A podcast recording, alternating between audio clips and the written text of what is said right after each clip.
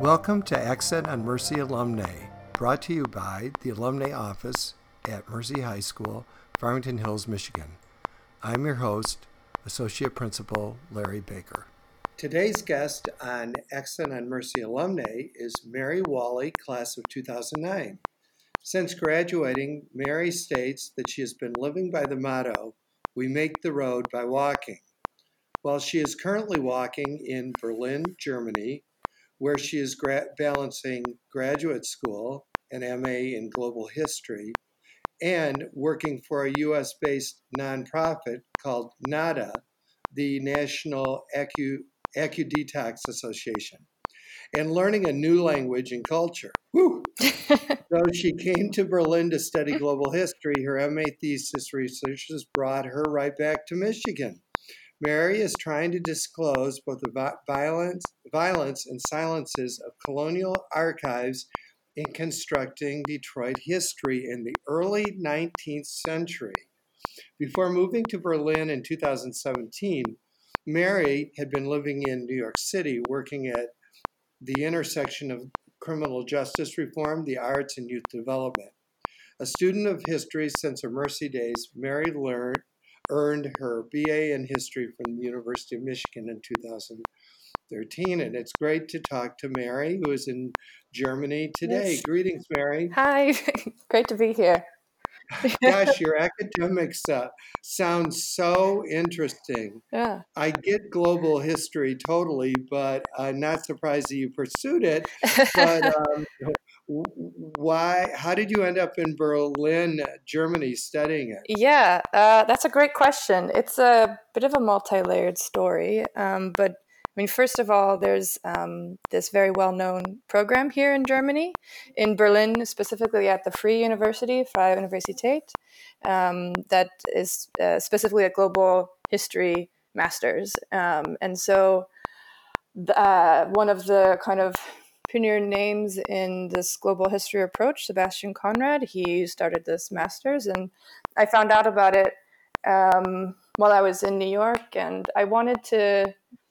I was interested in kind of trying out academics again because I'm thinking about doing a PhD, but I also wanted to live abroad and try to live outside the U.S. for a while. I had always wanted to do that, and I think a friend had suggested looking into MA programs abroad as a way to do that, and so I was interested in Germany, and I was looking at programs, and I found this one in Berlin, and I'd never been to Germany or Berlin before, and I didn't speak any German, which was a bit of a crazy decision, but it all kind of felt right, and in the end fell into place, and so I decided to make the move. And I also wanted to learn German, and Berlin is incredible, so it kind of trusted my gut, and supported by a lot of people and national structures to do that. That's fantastic that you took that leap, and what you're studying just sounds so fascinating, maybe because I'm so ignorant about the topic, but yeah. In the introduction I referenced that you were making disclosures, or researching disclosures about Detroit's history in the early 19th century. Mm-hmm. Well, first of all, where does one go for this information? And I would love to hear what you've discovered so far in a nutshell, if you can. I will try to nutshell it. I guess I'll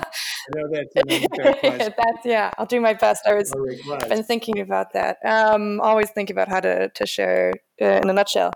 But actually, it's interesting you asked, like, where and also what I've been learning. I've tried to move away from language of discovery because that's pretty loaded, especially when you're talking about indigenous history and North American history. So where I've gone to this point is to, like, the basically state-established archives. So there's a main archive or... There's a set of archives in Detroit, the Bentley, that's the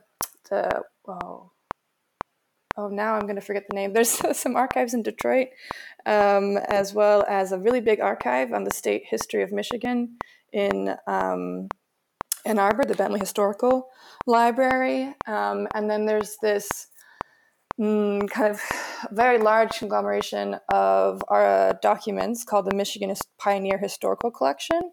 And a lot of that is actually available online. The actual documents themselves are held in a variety of places. But what I learned through initially kind of going to these archives, where like being trained as a historian, we were taught to, you go to the archive to like learn the truth and to, and then you go write your history from these archives and what's recorded there. But what I found pretty quickly when I went to the archive, I was in Ann Arbor, and as well as went to the Detroit archive, was how much wasn't there. And then that got to me thinking about why. I think it'd be maybe best to illustrate that kind of like abstractness with two stories. So I'll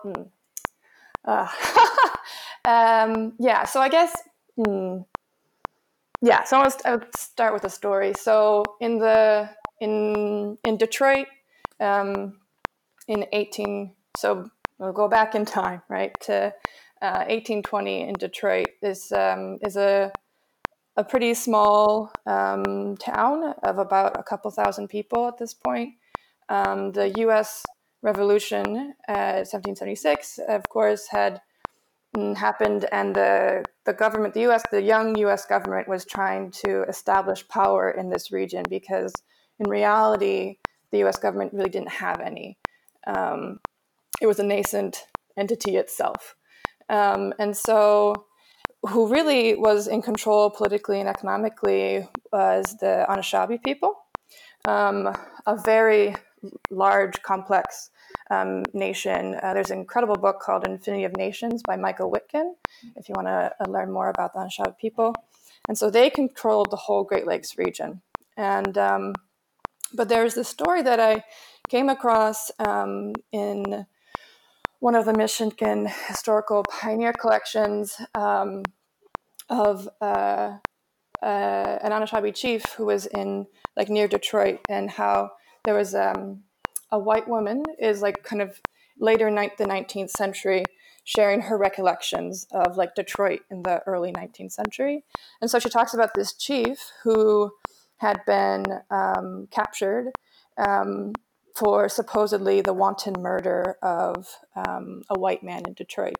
And so he's supposed to be hung on gallows that had been erected in 1820 for the execution of two other Native men. So he's taken into custody, and before he's able to be executed by the state, which has claimed this power or this monopoly on violence, like making the decision to like, you can die and you get to live.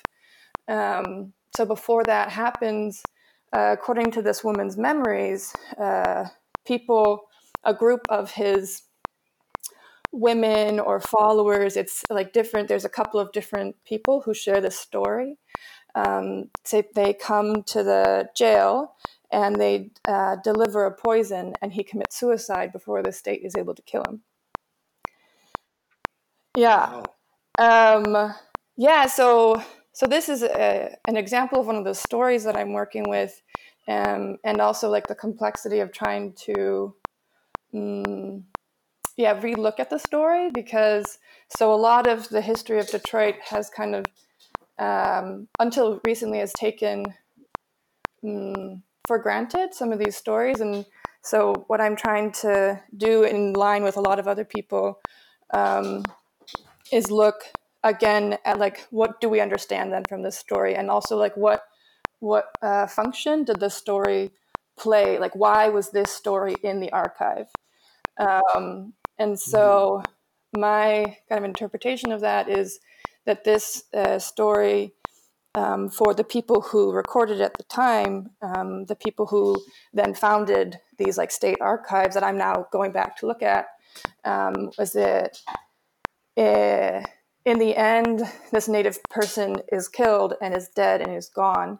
And so this fuels the idea of the vanishing Indian and of U.S. dominance in the region being inevitable, when, in fact, it wasn't then. And also, So I hope that's helpful. But yeah, what I'm trying to do, or what I've really learned so far, is just how deeply indigenous a place Detroit is, and how that's been obscured by archives and historians, both in the 19th century and up until recently. For example, I had never thought about Detroit or Michigan really as an indigenous place. I didn't know that I learned that genocide, the genocide of Native people in North America, was a thing that happened in the past and that it was done, rather than something that is ongoing and continue to obscure that Native people are still here and they've recorded their histories in their own ways. And non-Native settlers have written Native people out of our U.S. history on purpose. Mm-hmm. Wow. Well, could you take a few moments and tell us about this other passion of yours? I'm catching you late in the afternoon in Germany, and you were telling me you had many phone calls to make on behalf of NADA, the National Acu-Detox Association. Can you tell us about how you got involved with this nonprofit and what it? Yes, absolutely. NADA, I guess to start with, what NADA is a membership association of people who are using and practicing the NADA protocol. And the NADA protocol is an ear acupuncture and acupressure, standardized ear acupressure protocol that was developed in the 1970s and 80s in the South Bronx as a community response to the substance epidemic. And so it's a very low cost acupuncture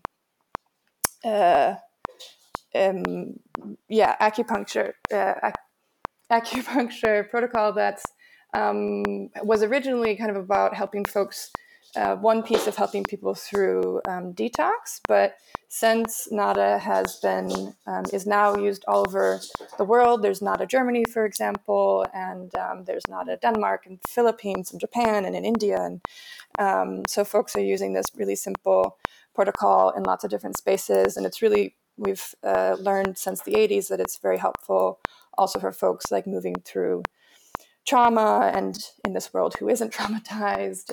So I think of it as just really helpful in kind of any healing process. All that to say how I got involved is also a very interesting story. I knew the executive director from a program I did while at the University of Michigan called the Prison Creative Arts Project. And we met at a gathering of associates, PCAP associates, in 2015, and we started working together on a newsletter for PCAP, the Prison Creative Arts Project. And then we just kind of became friends. And later on, when I was living in New York, the founder of NADA, I was living in Harlem, and he lived in Harlem. His name is Michael Smith, and he needed help. He was getting older and just couldn't leave his apartment, so he just needed some help. And so I would help him. I got his mail and just kind of helped him out a bit. And then fast forward a bit, there was kind of a position opening up, and my friend Sarah asked if I was interested in working for the organization, and I was like, absolutely, because I would I'd gotten to know Mike a little bit, and then went with him to their national conference in Delaware, because one of the main things they do, because they've got members that are all over North America, is hold a national conference every other year. And so I was there in Delaware, and that's when I like really kind of learned about what NADA was, because I'd like Sarah had told me, and like I talked a bit with Mike, but when I like heard from so many people who are using this protocol in so many different ways, then it like made sense, and I got a treatment myself. And then because I had never done anything like acupuncture or anything like this before, it was kind of like a whole other world I wasn't familiar with, but because that's how it started. And it's become I'm now trained also as a NADA person. Yeah. Oh my gosh, that's fabulous. Well, before we conclude, would you to share a mercy memory or two? So many. I guess. Well, on the history theme, I still. Oh my gosh. I have this very clear memory of a button on Mr. Schusterbauer's wall. It said, question everything. I remember that. I think, that for me a lot started in that class in learning about a critical history of the United States. But then also like, I was thinking earlier today about just all of the support and enthusiasm that I got from both my fellow students and teachers who were passionate about making the best classes for us. And I definitely loved my English and history classes the best, which showed up later in my life. But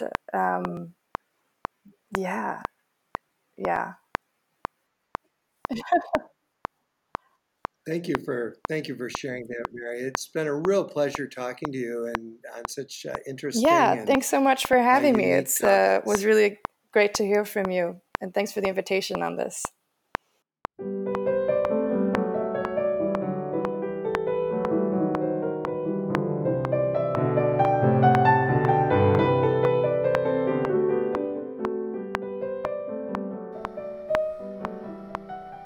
The music on Accent on Mercy Alumni is performed by concert pianist Julio Siciliano, class of 2001.